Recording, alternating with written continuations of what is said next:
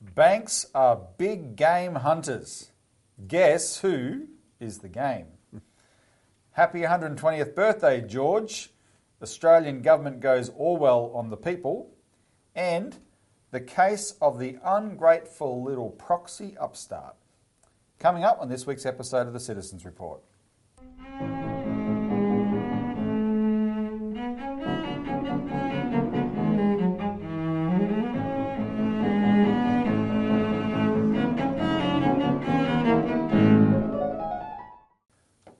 Welcome to the Citizens Report. It's the 14th of July 2023.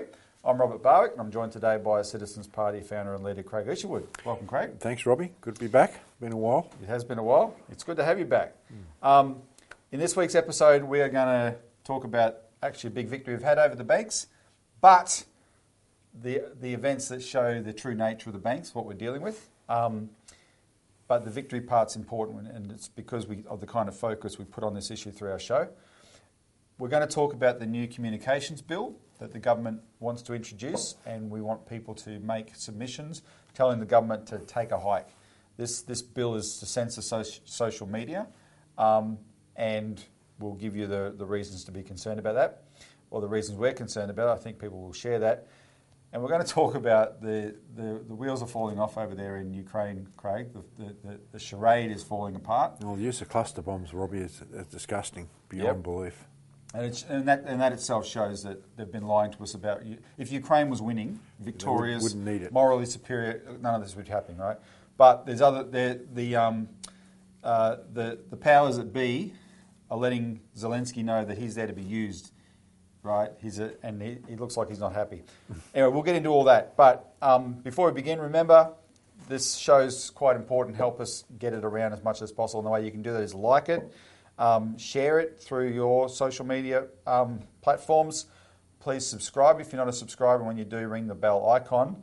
Um, comment below. The comments are quite important, and as I can, I try to engage with the comments um, as uh, you know the, as time allows. But please do that. The more the, the more comments, the more it um, uh, attracts attention. And donate. We're not just uh, commentators. We are activists. We're, Ah. we are trying to change the things that we're talking about, and we are changing the things we talk about, and we can only do it with your support. Yeah, Robbie, and it's, uh, you know, we've come to the end of the financial year and we've had a lot of people donate through this channel. Thank you for that. It's a big help.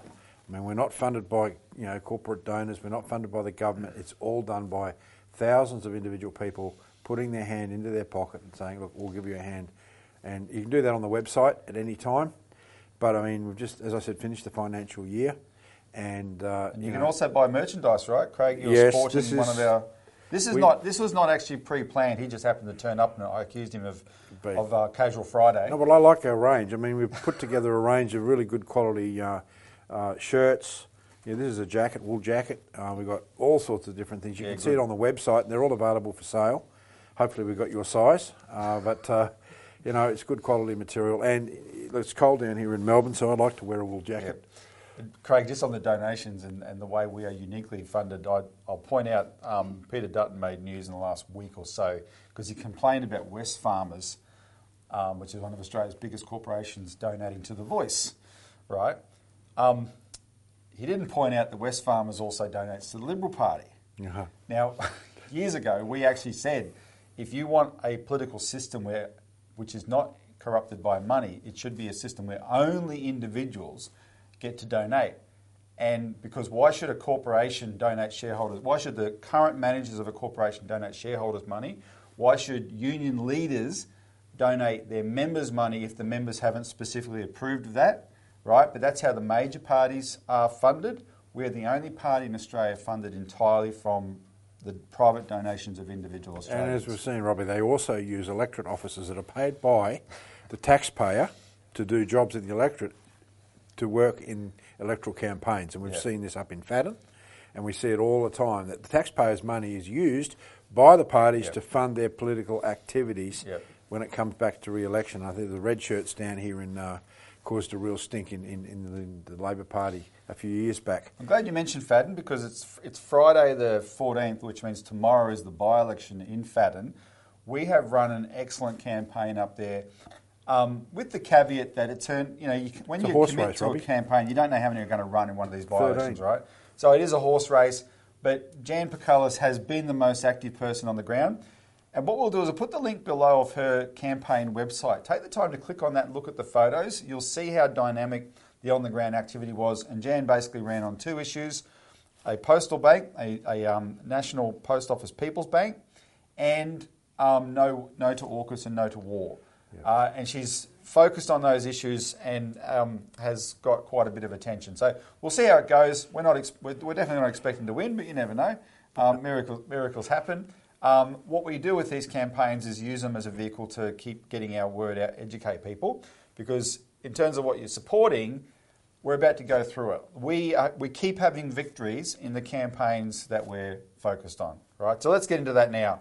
Um, banks are big game hunters. Guess who is the game? We're going to get to that in a minute, and I think you can already guess who is the game. Hint, hint, you might be, I might be looking at you- It might look like I'm looking at you.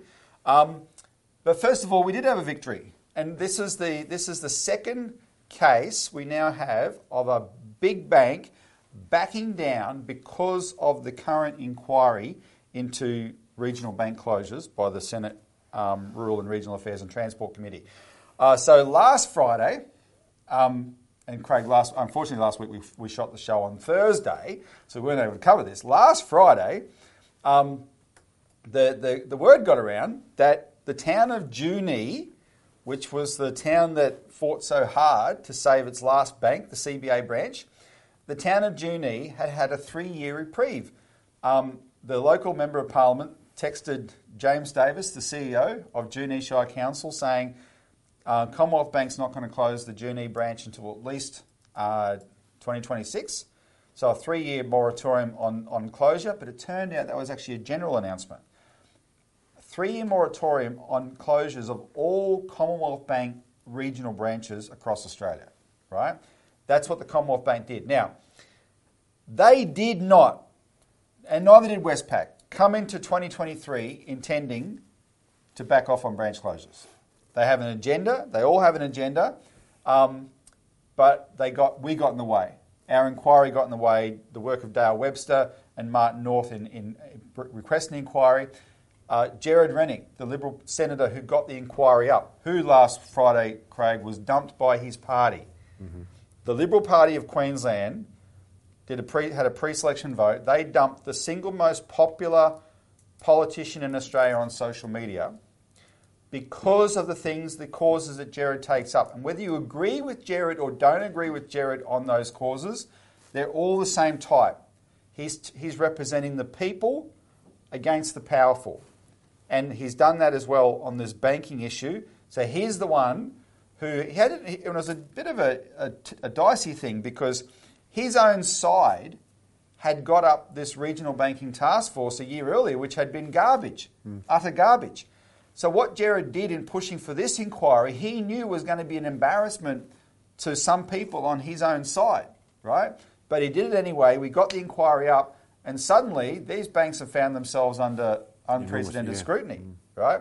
Um, so the first bank to back down was Westpac. They, they had eight branch closures planned, and they reversed those a few months ago. People remember that. And now CBA has gone and put and put a three-year moratorium on any regional bank closures. But Craig, because we're dealing with banks, um, what you learn is they never do any of this stuff out of the goodness of their heart. so when they say, when a bank says something like, okay, we'll put a moratorium on any regional bank closures, you actually have to understand that every single word they've said is precisely intended to mean something. And what, so what was the fine print? It's only regional banks, and then they would quibble as to the definition of regional banks because there's some banks like the Nerang Commonwealth Bank which should be classed as regional but they'll class as metropolitan, right? So they'll fiddle on the sides there. And then this doesn't apply to the Bankwest customers. Now, West Bankwest is a wholly owned subsidiary of Commonwealth Bank in mm-hmm. Western Australia, right? There's 37 regional branches of, of Bankwest in Western Australia. This moratorium doesn't apply to them. And you think, well, what's wrong with what's you know what what the hell? Why the hell not? Like, why do you have to be such a holes, right? Even when you want to look like you're doing something good, you have to have fine print there that says no, no, no. It's going to be very, very this very, very limited thing, right? So that's just the reality of what you're dealing with um, with these banks. They are um, uh, the, the, the, only things they, they do that are good are the things they are forced into doing. The good news is we've forced them into doing it. because it. they're private institutions. They're totally focused on profits. Yep. Not the public good, not the general welfare. Yep. And the disgusting thing is that today the Labor Party has none of the previous ancestral, you might call it, qualities of the old Labor Party. And I was reading up on this because you know Chifley is a is a hero in, in our in our books, our organisation's yep. books. And in 1947, he called for the nationalisation of the banks. And ironically, you were, you were, calling for the same thing for the National Australia Bank because we need their name. Plus, they're also assholes, yeah, yeah. right, in, in the sense of their branch closures. But the interesting thing was, you know, the, the truth of the matter came out because the intention of uh, Chifley to nationalise the banks was in the public good. It was to stop the profiteering and put the general interest of the economy and the people first. And it, look, this was stated uh, stated Labor Party policy for, for, for, a long, long, long, long time.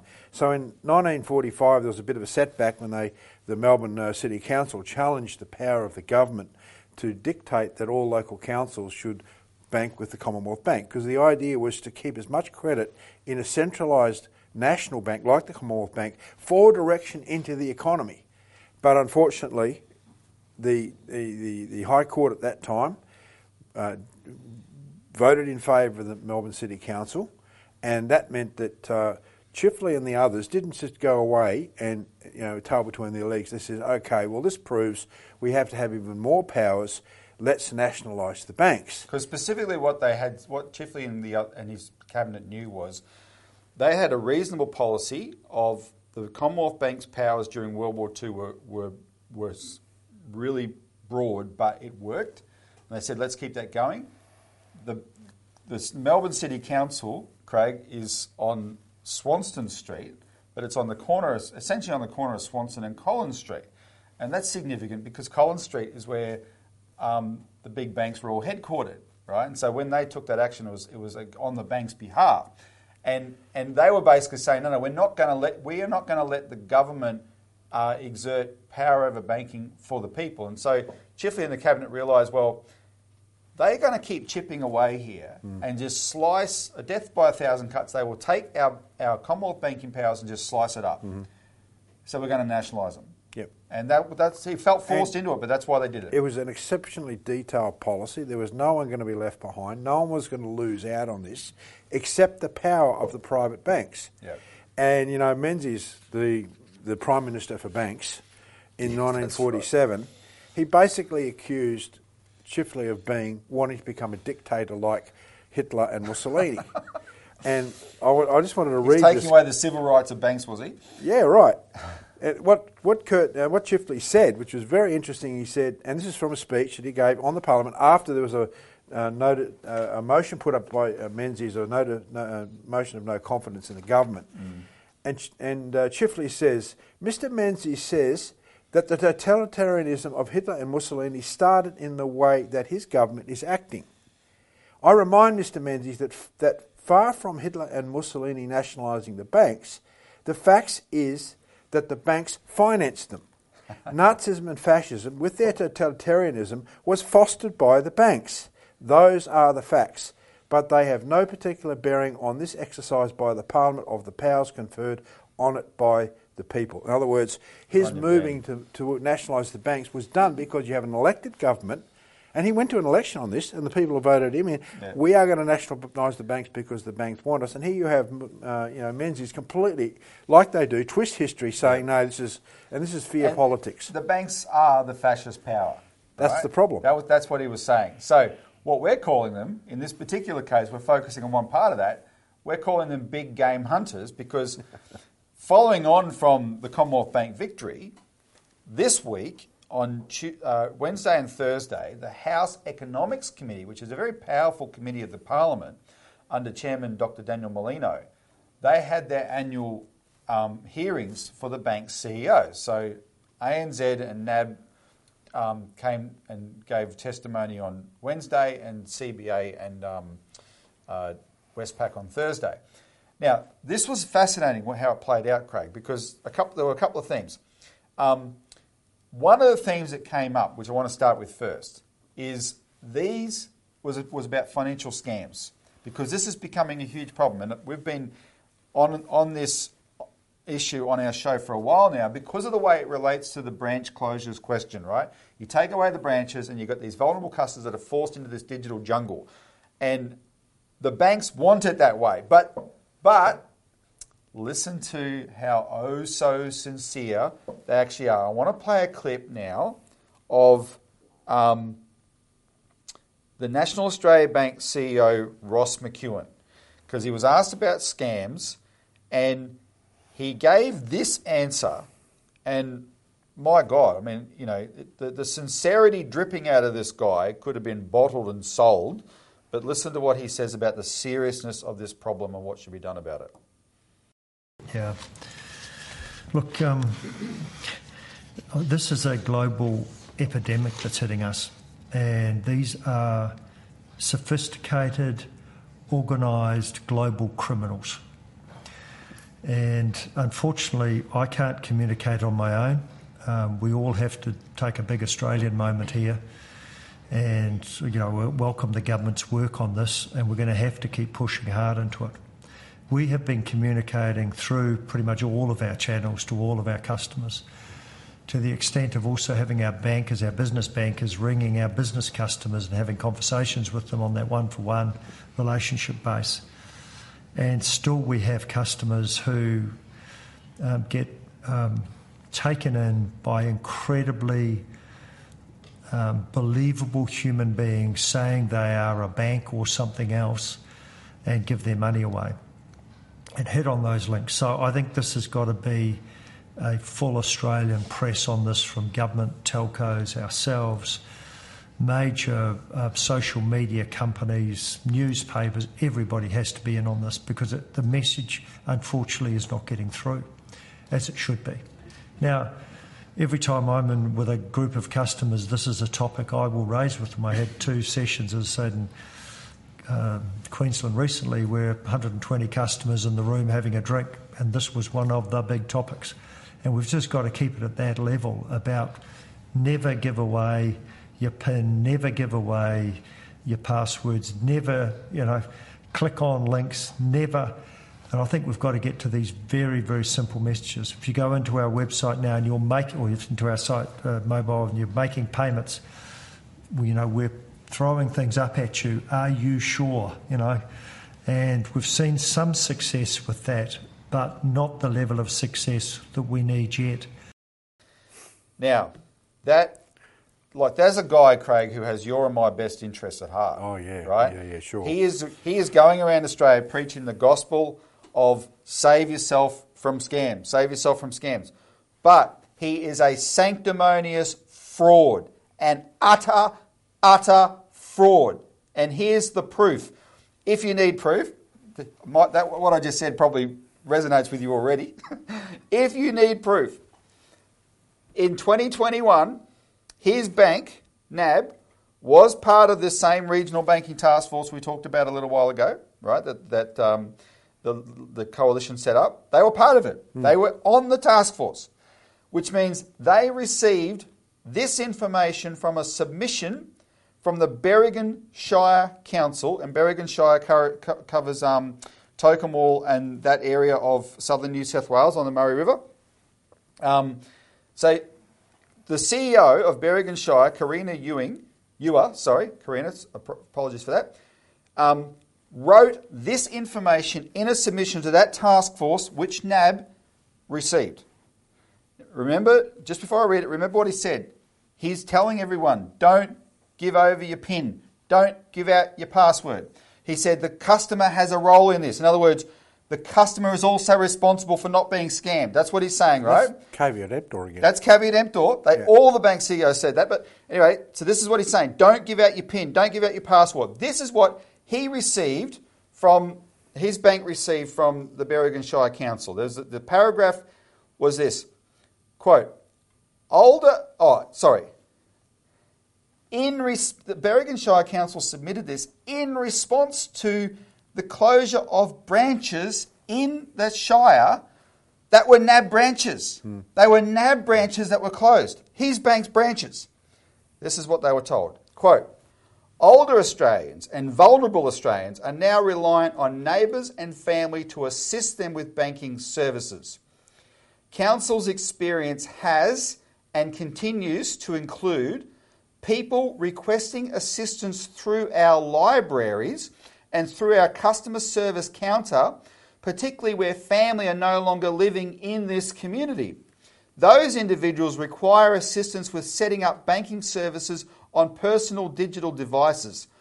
To do so, they must rely on the honesty and integrity of a third party, usually family, friend, or neighbour, and as stated, sometimes council staff, exposing private information and banking details. Changes forced on these citizens are thereby exposing vulnerable Australians to fraudulent use of their funds with no protection for any losses incurred. Such access is contrary to designs of internet banking conditions, and yet there are technically no alternatives for these people. They were warned that they are, that is exactly what is happening because of that guy. People out there in Australia have handed over the very thing that can see them robbed, and this is no reflection on the staff or, or whatever. It's just that's the risk. And by the way, Craig, if the unthinkable did happen and those people were taken advantage of, and NAB found out that they had handed over their password, that guy would say, not our problem. This is the kind of, these are the kind of cretins in charge of our banks. These are, and I'm calling them big game hunters because they want us in the digital jungle. And yes, there's other predators in the digital jungle. They know that. That's what he was just complaining about. But they're the big game hunters because when we're in the digital jungle, they can, tu- they can um, knock us off at will. That's how the banking model works in Australia, and they don't give a stuff. And they're lucky I'm not elected member of parliament on that committee. That I'll, I'll say something nice about that committee in a second, because the every time when you know the details of this, these every time they open their mouths, these people give us more ammunition, and that's one example. And then the re- most ridiculous part about this whole discussion of scams from NAB is what he said about don't click on links. And it was only this month or something, only this month, did NAB stop sending out Links. links in text messages. Only this month. And he was asked about that, and of course, he, he sort of fobs it off. They have been encouraging, setting up customers to be vulnerable to this sort of thing. They have been setting them up to be vulnerable to this sort of thing. Now, of course, the bigger way they've been setting them up, Craig, and this is the digital jungle stuff, is um, by closing branches. That Berrigan Shire Council example has happened all around Australia where the vulnerable customers are being forced out of branches, the certainty of face to face banking, into this digital jungle. There wouldn't be, he called it an epidemic. Hmm.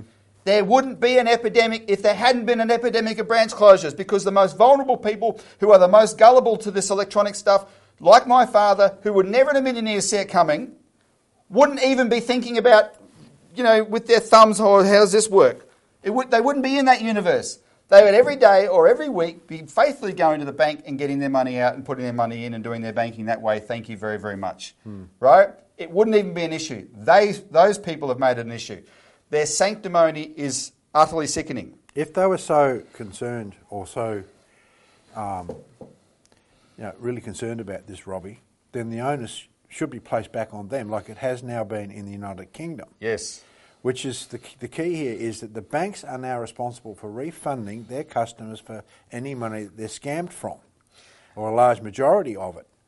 Now, the point is here Which, is which is now running at about 66% of the money that, um, or the customers who are scammed in the UK get their money reimbursed. 66%.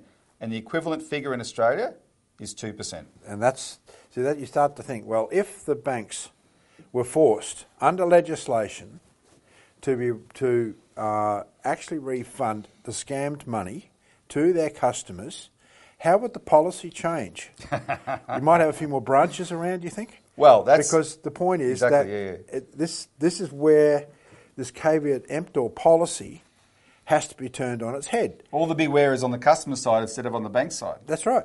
Mm. And that's what's been recognised in the UK at the 66% versus 2% ratio. Why not have the banks wear the responsibility for the products they are selling? Well, so Craig, um, the Labor member for Bennelong, Jeremy Laxale, asked all the banks would they consider doing here what the UK has done. Mm-hmm. And I'm going to we'll compile a clip. I'll get the producer to do it. He's a, she's a smart guy. We're going to run a clip now of all four CEOs answering. It's the same question he asked all of them. They all answered pretty much the same way. So my understanding is there's multiple banks, and I'm happy to do some more research on that. So they signed up to a voluntary. Many have signed up to a voluntary code, and as I said, the first one was TSB in 2019, where customers get a, a refund of money lost to scammers. In Australia, we estimate about two to five percent is refunded. In the UK, it's about 66%, and laws are coming in next year. Um, as I said, that started as a voluntary code. Um, if I went ahead and wrote a similar code um, and put it on your desk next week, would you sign uh, a voluntary code to refund some of your customers in certain circumstances? No. In the rest of Uh, I would, would you sign that? no, I, I would. I would be happy to engage in a conversation of what the implications of that would mean. I'd be very cautious about the unintended consequences of that. What will happen, I think, where the real concern is the way this. You know, this is a complex issue. There are no simple answers uh, to this. It's fine to say make the banks pay for it. We can have that discussion. As I said, that doesn't stop the scams. In fact, you could argue that what we, you know, what we need to do is consumers need to be, we need to have better education around don't um, um, send money to people you don't know, etc. So we've got to do a better job on education. We are investing in more technology to stop scams, to detect them, etc. But I think, you know, with due respect, a simplistic answer of just saying make the banks pay for it does not solve the problem. It just moves the problem somewhere else. And the unintended consequence potentially is people will be even less careful about falling for scams. Scammers will still make the money, and now we've just socialised the cost uh, of that. Uh, I happened to be up there in the UK when they started um, working through what banks pay to customers uh, back in, I think it was the conversation was 2018, came into effect in 2019 in the voluntary code. That's right. Um, I was actually um, against that scheme, and because I did not believe it would stop the scams. And if you have a look at the volume of scams, they've continued to go up because what you've done is not gone after the root cause. And I think we need to go after the root cause of this. And we also need to make sure that customers, you know, really do play their part and stop, you know, clicking on links and all those things. We all have to hold hands together, including customers and banks, and as I've said, telcos and the government. I mean, look, it's certainly our aim to be a, a, leader in this area, and I think that's uh, very important. Look, I, without getting into the sort of the minutiae, um, I think there are definitely some limitations with the UK experience. As I said, at least the data, that I've seen, scams have continued to increase since 2019 in the UK. Um, you know, and, and perhaps, and I don't, you're not suggesting this sort of simply. Um, I know one institution went down that path, but uh, having it sort of at the feet of the financial institutions um, hasn't proven to be an effective strategy. Well, in, uh, the ABA is having this discussion at the moment on a on a code. Um, I, I, think in isolate, I, I, don't think we should do a banking code in isolation of social media, uh, telcos, financial services, and then there, there needs to be some requirements on how the customer acts as well. So. In other words, Craig, no, this is going to cost us money. No. Yeah, that's right. It's Again, not in the customer's interest. It upsets our profit margins. We can't give it back to our shareholders. You know, that's all we're interested in, not the general welfare or the general functioning of the economy. And see how many times they cited, they don't say caveat emptor, but that's what they're saying. Exactly. The ANZ guy there, Shane Elliott, saying, oh, you know, they won't learn how to spot, if, if we cover their, their scams, they won't learn how to spot them. And the, uh, I mean, Robbie, just by, I mean, the Bendigo Bank changed their security this week. Right. I went, and I'm reasonably sophisticated. I do all the computer upgrades and monitoring in this office. I couldn't do it. Really? I couldn't do it. When I went to do it, something happened, My phone wouldn't work. I had to ring up the Bendigo Bank. Oh, sorry, but your wait will be between 45 minutes and an hour. Leave a callback number. So they did call back, and we got it fixed within about two minutes. There used to be a Bendigo Bank branch Right down there, here. yep. And the problem there also is you can go into a branch, but they can't deal with internet banking at the branch. Ah. And the other problem is that a number of these high interest bank accounts that you're now being offered by the banks Mm. are totally internet. The, the, the branches can't deal with those accounts. But that's that's just an arbitrary construct the banks have put on them. then. Well, that's, that's because Yeah, they, what they they want to they want to They- use that to lure wanna- you into digital banking. Exactly, but you, they can't touch these accounts, Ah. right? You can't go to that branch and say, "I want to take X amount of money out of my internet-based account at the counter." Craig, you're supposed to be it. my foil to calm me down, not stir me up. All right. Let, while we're on this subject, there's a few other things I wanted to nab. I want to play this this short clip here um, because under questioning about, I, I, I want to say something about the chairman. I think the chairman of this hearing, Daniel Mulino, Dr. Daniel Mulino. Now, I don't know much about. Um, I mean, I I know something about his his, his background in the or his reputation. He's sort of like seen as this rising star. He's got some economics degree or whatever. Um, and so, but that's all I knew, and I'm usually sceptical of that sort of thing. But also, because I spend a lot of time going to Parliament and meeting members of Parliament, I've learned not to be too prejudgmental. Right? You, you can be pleasantly surprised at the kind of pers- people that you um, you talk to. In this case, though, what actually was clear in this hearing is he's the chair, so he sort of sets the agenda, and the the the the, um, the questions to all the banks were pretty much identical. They had the same members of the committee there. They all asked the same types of questions to the banks. Um, and he opened the question each time. And what he would do is he, his first question would be about the bank's CEO's comment on the state of the economy, and that took about 10 minutes. And then when he got down to the nitty gritty of questioning the banks over its practices, what did he start with? Branch closures. And I found this fascinating because what it means is the campaign that we've been part of that's got up this Senate inquiry, it is now shaping the whole debate in Australia. That's why this was this they led with branch. He prioritises branch closures, and he also showed um, uh, Daniel Mulino, the chairman, also showed that he is a a, a digital skeptic. He under, he sees through the claims that oh, everyone wants to embrace digital. And the example that he kept using with these CEOs was, well, hang on a minute. Of course, people are going digital and all, all that's true, but don't say there's not a demand for face to face. And he used the example of his own electorate office because he gets lots of emails too from people in his Victorian electorate emailing him about issues. But he also gets lots of people coming in off the street and wanting to talk to him over the counter and his staff face to face because that's what they need, right? And he points out that surely the banks are the same. Then he said, so then he asked this question. I'm not going to play the question, but I'm going to play the answer. He asked the question to um, National Australia Bank. He said, so you know, um, I'm sure there's other reasons people are going into the banks, into your banks to. Uh, to, to, to interact with you. It's not just getting cash or, or depositing cash. And, and he said, I'm sure you keep figures on that. Then he got this answer.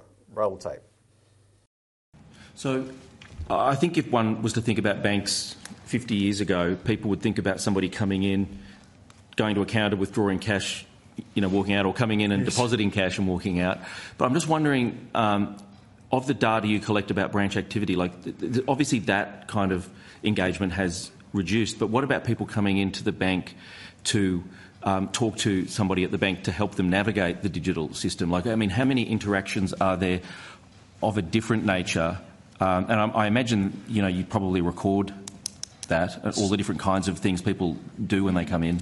Some of that will be recorded and some of it won't, but I'll pass to Rachel because Rachel has the information. It's her network and she sees what's coming in and out every day. But Yeah, uh, maybe The- if you can um, take... it's, a, it's a great question, and those those interactions that aren't um, don't result in a transaction, they're, they're actually very challenging to to measure. Um, we don't measure them. Now, what you just heard that NAB executive woman say is what Dale Webster, the independent journalist, exposed last week. She just admitted, and maybe because she knows the cat's out of the bag thanks to Dale's article, they can't afford to hide it. She admitted what was uniquely exposed by Dale Webster on the regional, and then we reported on this show on Thursday that NAB has been lying in, by um, implicitly lying in its paraphernalia, justifying its branch closures because it is only giving the figure of deposits and withdrawals. It is not counting any other visit to the branch because they don't count them. They get their data off a computer, and the computer doesn't record you going in and asking for help with your with your online bank account, or re- re- you going in and changing your um, your signatures, or all those other things you do, right? Activating a card. It doesn't record any of that. They can't get that data. They're not interested in that data, and so they've been giving false data to justify their branch closures. She admitted it. Dale Webster, you were spot on the money, and now you've forced NAB to admit that in a hearing in the um, uh, the House Economics Committee last this week, right? Um, and that's the bottom line. There's a you know these banks are showing their intention, and they're, they're as as we're putting focus on this, the the, uh, the the dishonesty behind that intention is coming to the fore. Um, but then finally, I got to do I got to do a call out to there was uh, there's there's a there's a group of warriors. They call themselves bank warriors um, that go to these hearings. They go to as many hearings as they can, and they go to A- AGMs as well. And they They go after the big game hunters. they go after the big game hunters, right? Yeah, yeah. Because they're the big game hunters. We're the game, but our campaign, Craig, that, Yeah. and our collaborators, we're the rangers, right? We are the people that are in there with our own guns and pointing them at these at these uh, poachers, right? Um, so this is what the bank warriors do, and they have these bow ties. We've covered them on the show a few times um, over the last few years. They're all bank victims themselves, but themselves. But to their credit, they don't just focus on their own circumstances. They're, being a bank victim is what's forced them into this area, but they they they do what they do for the good of all of Australia, right? So they were sta- th- th- there's a row of them behind the ANZ. They were behind. They were sitting in, in there for the, all the hearings. So I want to play the clip where Daniel Mulino asked the ANZ CEO about branch closures. Now, so listen to what the CEO says.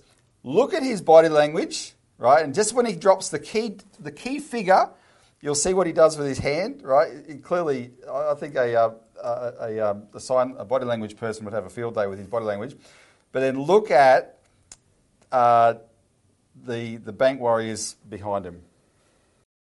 I'm just interested in a kind of time series of branch closures over the last five years, um, and then also what the distribution of that is by regional and, me- and metro. Sure, I can give you the headlines for that. So, since you know, going back to since I've been CEO, so since 2017 as a baseline, and then we had 678 branches. Today we have, as of a week ago, 391. Um, so we've been closing branches pretty steadily through that. Although to be fair, the data we the closures were more concentrated in the early part of that period than the latter. So sorry, last when was the 678? uh, 2017. 17, right. Yep. So um, if I think about over the last couple of years, so in 2021, we had 426 branches, and as I said today, 391. So the rate of closure is actually slowing, if, you, if that makes sense. Um, if you look at the distribution of the 391 branches we have today, 250 of them are in what we would define as major cities, or is what generally accepted there. 75 are in inner regional Australia, 47 in outer regional, and 19 are in remote or very remote Australia. Now, if you look at the closure rate, most of the closure has actually happened in the major cities. And again, I, it's you know your classic Collins Street where we would have had five branches in the past. Now we have three. That's where the, the bulk has been. There's been essentially no closures in remote or very remote Australia. Um, and you know regional somewhere in the somewhere in the middle. And it's look, it's responding to what customers are doing. It's really depending on what their behaviour, how their behaviour changes, and their usage of branches and responding to foot traffic. Now, so Craig, what the person you saw that that's Moira and Craig Caulfield, right? And Moira's expression, "Love you, Moira," that was classic, right? This is, I mean, that guy said, "Oh, this is not a big deal. Yeah, we've just closed half our branches." And then talk about the spin, the absolute spin that he puts on them later. I'm not going to play the whole clip, but um, you know, oh, most of these ones are in the city, and that's your that's your Collins Street. There was five branches, and now down to three. Collins Street is the big banking headquarters in Melbourne. There's not hundreds of Collins Streets around Australia. Give me a break, right? I mean, that does not account for their branch closures at all. They just spin, spin, spin all the time. Um, and of course, along with NAB, ANZ is the worst behaved in terms of, of what we've in terms of the inquiry we've got up.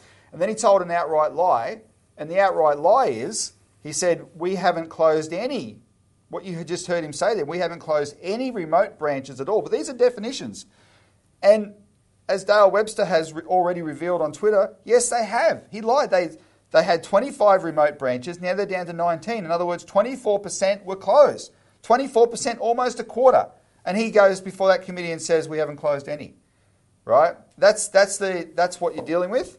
Um, and what it, what it shows you, Craig, is uh, we, we're, having, we're having victories because we're putting the, the spotlight on them, but we still need the. There's no. We, we cannot ever believe that that um, it, in behaviour modification, we need a government bank. We need a national bank. We need, yeah, Robin. That's why th- this issue's not going to go away. It's the issue back in the 1940s with Chifley. He wanted to nationalise the banks for the purposes of providing for the general welfare and the public good. What you see with the banks today is they've got no interest in that. It's all profit. It's exactly the same issues, and it, and we haven't had a political class yet, although it's still developing around us, that can stand up and say that we've had enough. Yep. And and the cost of this would be to nationalise the entire system, bring it back under government control, but it's a private banking cartel, international global financial dictatorship, as we've said many times. So therefore, the, the enemy is quite large. But when you start to get many more people involved, their, their powers are, are very, very much truncated and weakened, as we've seen. And just to be just to just to be clear, um, Chifley was a hero for what he tried to do. We're not proposing nationalising the whole system. We would we would happily have got him behind Chifley on that fight, but just a national bank that they're forced to compete with. Well, right, that's the they don't have the monopoly on it. That was the original idea of the That- Commonwealth that's all he Bank. wanted, yeah. That's all. They, that's all they were. And then, you know, there was there was But because those banks set out to destroy that, Yeah. that's why he thought, well, Well- okay, that is more important than your existence. You're going to chip away, as you said before. You're going to Yep. chip away at everything we try to do with the Commonwealth Bank. So let's get rid of that problem, Yep. nationalise the entire system. And it was a very, very detailed speech that he uh, he gave in Parliament. Must have gone for about two hours, Yep. where he went through all the nuts and bolts of how it would be done. It was exceptionally well thought out. All No right, one- now no one lose. um, we'll spend a bit of time on that subject, Craig. Let's we've got, we've got two other things to cover, um, so we'll have to be somewhat brief, but that's okay. Um, that, that, you know we can we can do that. So happy 120 birthday, 120th birthday, George. Australian government goes Orwell on the people, and um, we just got a legal analysis on the government's new communications draft communications legislation amendment combating misinformation and disinformation bill 2023 And we're going to cover that in the alert service this, this this will, week. yeah. So I'm going to be. Um, this is the analysis, and we'll publish it in our alert service. Um, but we're, we're going to put a link below to the exposure draft consultation process, and there's about 23 days as of now. So think of when you're watching this, about 20 days in which to get in your submission to say no to this bill if you agree with what um, uh, I'm about to say. But our legal analyzer, um, Bob Butler, uh, who he, he made the point that this is the this year is the 120th birthday of George Orwell, and the point about George Orwell is he wrote 1984, which was about a government, an authoritarian government regulating the truth. Right, the government regulated the truth. And that's exactly what this bill is going to do because um, essentially there's three words you need to be aware of that encapsulates this bill misinformation, which is false information that's not deliberate, disinformation, which is false information that is deliberate, and harmful. Right? Each of those words can be interpreted as you wish. Right? They, can, they, are, they are loopholes through which you could drive a truck. They can be expanded as wide or as small as you like. And those three words, those combination of three words, will define how this bill, uh, the, how this power is used to censor social media in Australia. Now, sometimes, Craig, I'm, I'm, act, you know, I'm someone who's active on Twitter, not so much Facebook, but I use Facebook a bit. Um, of course, we use YouTube. We've been a, a pioneering show, political show in Australia on YouTube. Um, sometimes I pine for the days when we didn't have any of this. I mean, I was 30. I was 30 before I got my first phone, and you bought it for me as a present. Um, That's why we need donations. don't know. I'm not 30 anymore. That was 18 years ago, right? And in that, in those 18 years, thank you very much. I've now got the phone on the table with me. it's on Do Not Disturb. It's, uh, it's, it's just just for the record. It's here so the CIA can get the show directly. Yeah, good. And early, Yeah. right? That's why it's here. Via the Five Eyes. The National Security Agency. Yeah, yeah. We want them to know. We, we want to win them over to our side. um, no, so you know, so you can pine for that and think, you know, for the days when we just did things the way we used to. We, we, in those days, we raised a lot of money to print literature, and we would do million million print runs of our new, our New Citizen newspaper, right? Um, the internet allows you to do things a lot more efficiently, in a sense, right? So it is what it is now, and so social media is a phenomenon now, and that's where people communicate, um, and it can be used for bad or good, right? But, but some of that, unfortunately, depends on your perspective if it's being used for bad or good. But I think one thing I can I could say more objectively is one of the things social media has done that wasn't possible before, except with great effort, is break the monopoly of the corporate mainstream media, hmm. right? So that now an, an organisation like ours has an outlet, a regular outlet, where more people are engaging with us more often than we would ever have been provided through the media because for years the media blacked us out, right? So the media is corp, you know, it's, it's corporate controlled or it's state controlled, um, either way, and they can suppress all sorts of information. Social media is a lot more free than that, and that's allowed a lot greater discussion. But yeah, in, in the middle of that is misinformation and disinformation for sure. And one of the points that our that Bob Butler makes is that anybody can point to any number of things online that shouldn't be there. There's lots of stuff. Um, but when you come up with a law that's so broad that you have to use these three terms that can be interpreted very, very broadly, the benefit, any benefit you may get from taking down the few th- bits of, forcing down the few bits of harmful, con- actually harmful content, that as if the the companies are not going to do that. The most extreme stuff they're going to do anyway, Yeah. right? Any benefit you get is completely outweighed by what you lose by being able to destroy freedom of politi- freedom of speech and especially freedom of political speech. That's the issue here, right? Um, and uh, uh, I'll just read you some of the some of the excerpts from this uh, quite quickly. Um, uh, this, is, this is how the definitions work. For misinformation to be covered by the bill, it must be, quote, reasonably likely that it would cause or contribute to serious harm. For harm to be serious, it is intended it must have severe and wide ranging impacts on all Australians. And you can see there that every time they try and define something, they introduce more terms that are open for interpretation, right? This is, this is the problem. Um, examples provided in the bill include inciting hatred, vandal, and, and inciting hatred, that might mean something really, really terrible.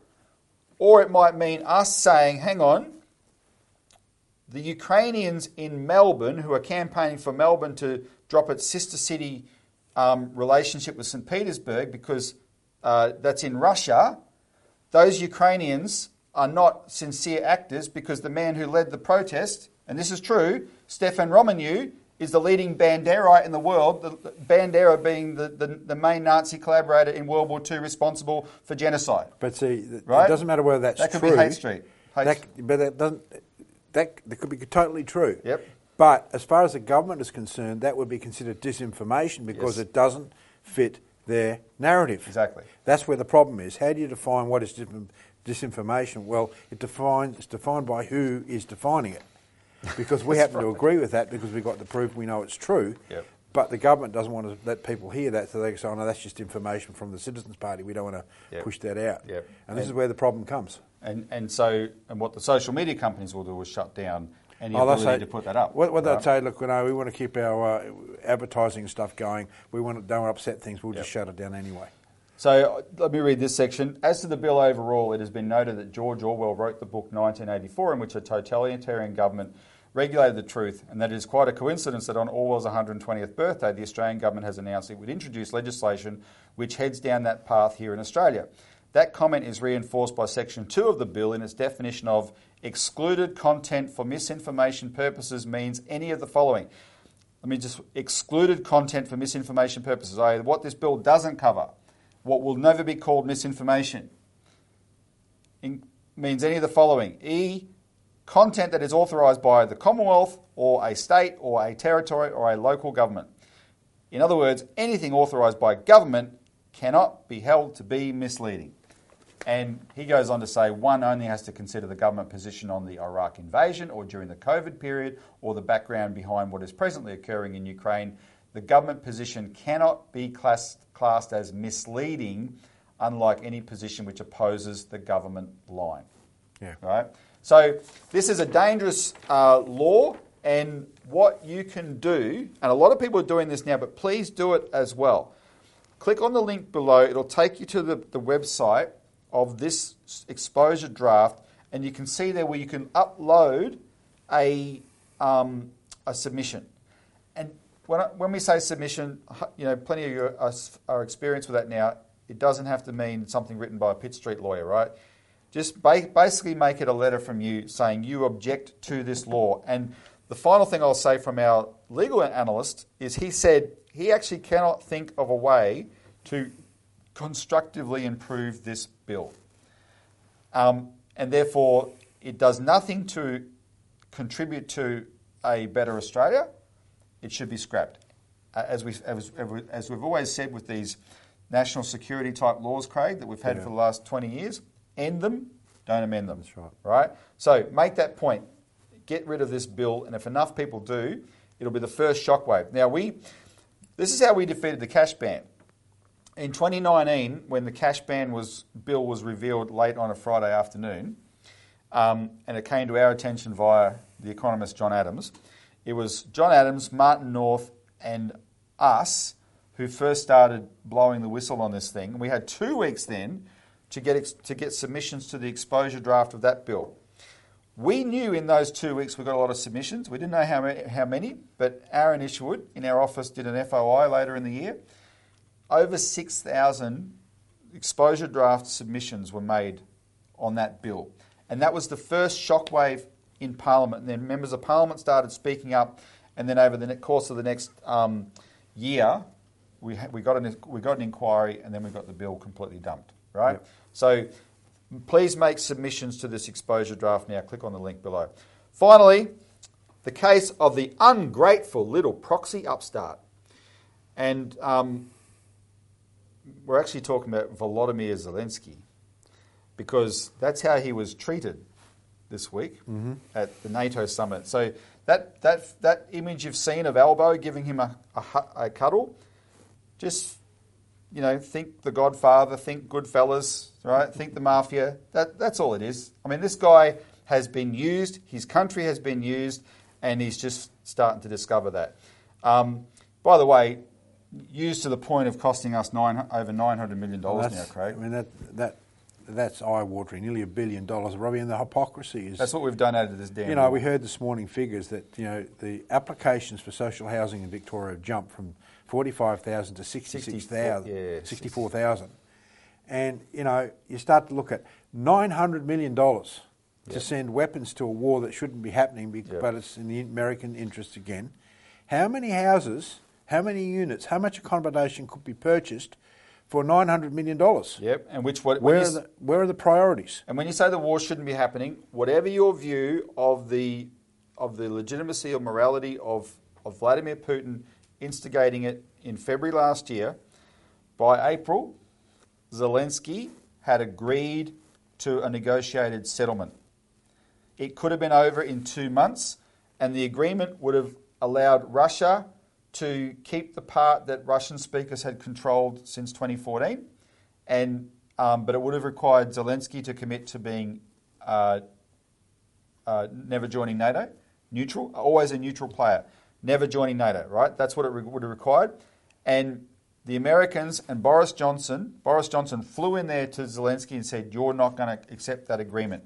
You are going to keep this war going." Because the people that have been using him, they said it. I mean, the, the guy I'm not being sorry. I'm not feeling sorry for Zelensky. He's a moron. Look at the. We'll put these photos up from the actual NATO event where he's sort of, and, and I'll, I'll get the producer to put in some of the funny meme ones as well, where he's he's there alone, um, uh, all, all lonely and on his own, um, because uh, he's just been used and he was too dumb to know it, right? But they said it from the beginning. There were people saying, people in the US Congress saying, we're fighting the Russians over in Ukraine right? Mm. So that we don't have to fight them here. This all this sort of stuff they used to use for terrorism. And I want to read what, ha- what, what this is in the Washington Post today, right? So be, this is not this is behind all the all the the nice. Um, Soft reporting you get on a television news, for instance. The Washington Post headline today was Zelensky's angry tweet about NATO roiled the White House and nearly backfired on the Ukrainian leader, officials say. Quote, Ukrainian President Volodymyr Zelensky's challenge this week to NATO leaders on the glacial pace of his country's entry into the alliance so roiled the Biden White House that top officials involved in the process considered scaling back the invitation for Kiev to join, according to people familiar with the matter. Because they're never going they're not going to let him join. Biden said before the NATO summit, there's no way Ukraine is going to join in the middle of a war because if they let Ukraine join in the middle of the war, that means NATO is at war.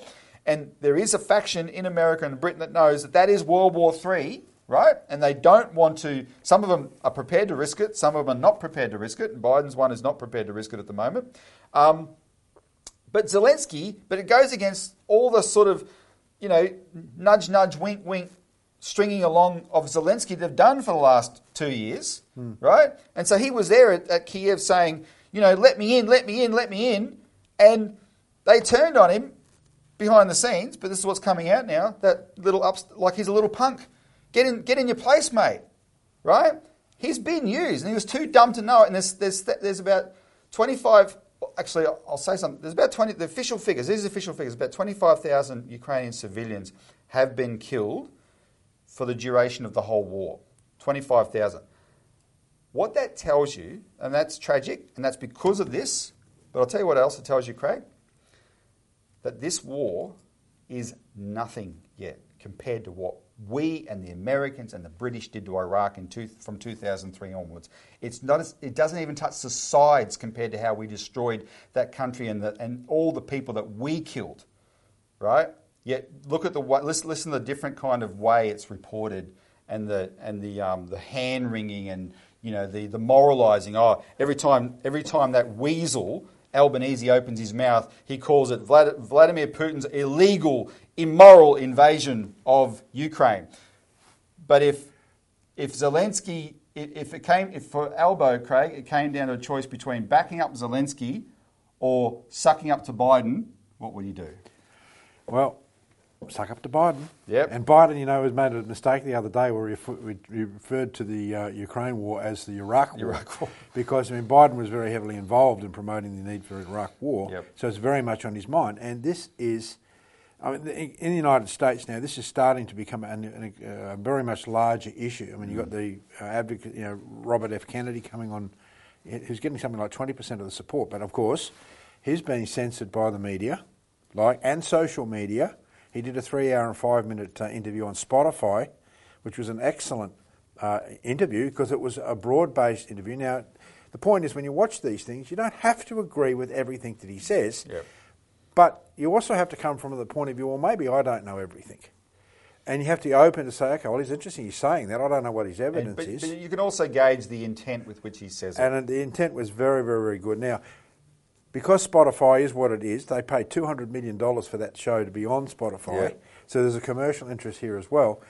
But they come under enormous pressure to get it taken down, but they wouldn't. They said, no, they haven't breached the conditions of, which, of, of, uh, of, our, um, of our company, and we're not taking it down. But they come under enormous pressure. And if people haven't that. seen that, like people should watch that, especially the last hour on geopolitics and know, foreign espe- policy. especially the last 45 minutes was absolutely exceptional. And then and the other one is, is Robert F. Kennedy Jr.'s peace and diplomacy speech that he delivered a few weeks earlier, which is on YouTube. We can put the link to that below. Watch it, and I, can, can I tell you, I know at least four now nomi- um, announced presidential candidates in America who are all an enemy of the military-industrial complex, and well, I don't want to overstate it. They're, they're all taking a position, and against the establishment of the Brits and the Americans on Ukraine, and that is Donald Trump, Robert F. Kennedy Jr., Marianne uh, Williamson, uh, who's going to be on the Democrat side, and um, uh, oh, okay, I'll get the I'll get the producer to put the name up there. It's a, he's a great civil rights activist. Uh, not, uh, his name's just escaped me right now. People will know what I'm talking about. We'll get the name put on the screen. But he's also a presidential candidate, and they're all taking a position saying this this horrible war has to end and understand what caused it. And if they were un- in Australia under this law that we were talking about before, they'd all be shut down. Yeah. Right. We published in this week's alert service the whole article by Jeffrey Sachs. And That's I just right. about fell over overboard when I read that, and I read the actual article before we published it, and I thought, wow. Yeah. For someone like him to come out, you know, opposing the geopolitical direction that we're taking, he basically says, "Why is Australia so stupid?" And he's right. Why are we so stupid to be in lockstep with Why the US government? And you know, just everything that the US government says, you know, we just follow without any question. It's what Malcolm Fraser said about our dangerous allies, right? Exactly, and that's why that's why forget every forget every bit of every word that that Albanese has said about what a great guy Zelensky is. He will. He's already throwing him under a bus. If the Americans are going to have to squash this guy because he's because he's just going to lose it and say you misled me, they'll squash him in a heartbeat and elbow or turn his back on him in a heartbeat because we're such that the, the, the people in the two major parties in Australia are hardwired to be sycophants to the United States and the and the military industrial complex. Speaking of which, as we referenced at the beginning of the show, in the context of all this, that, you know, Biden announced he's going to sell cluster bombs to ah, Ukraine, yeah. and the main thing about that is it just proves that the Ukrainians are not winning. They're losing, and they're losing badly. You, everything you've been told about this is a lie. And if you don't get it yet, rant and rave at me on the comments below, and get it out of your system, and then get your head out of your butt and realise it's a lie. Right? Every everything that happens in the real world in front of your eyes is proving it's a lie, and it was a lie from the beginning. And we'll leave it at that. Uh, so, Yeah, your um, blood pressure might get uh, yeah, yeah. So yeah, if you want, if you want um, to see what Craig was talking about with, with some of the content of the alert this week, you can call in and get a free copy. Um, uh, like I said, make a submission to the to the bill. Follow that link below. We'll put some of the other links we talked about. Craig, thank you very much for joining us for this week's welcome. episode. Welcome back. Yep. Don't be a stranger. Um, buy Craig's jacket if you like it. Thank you for tuning in, and tune in next week for more of the Citizens Report.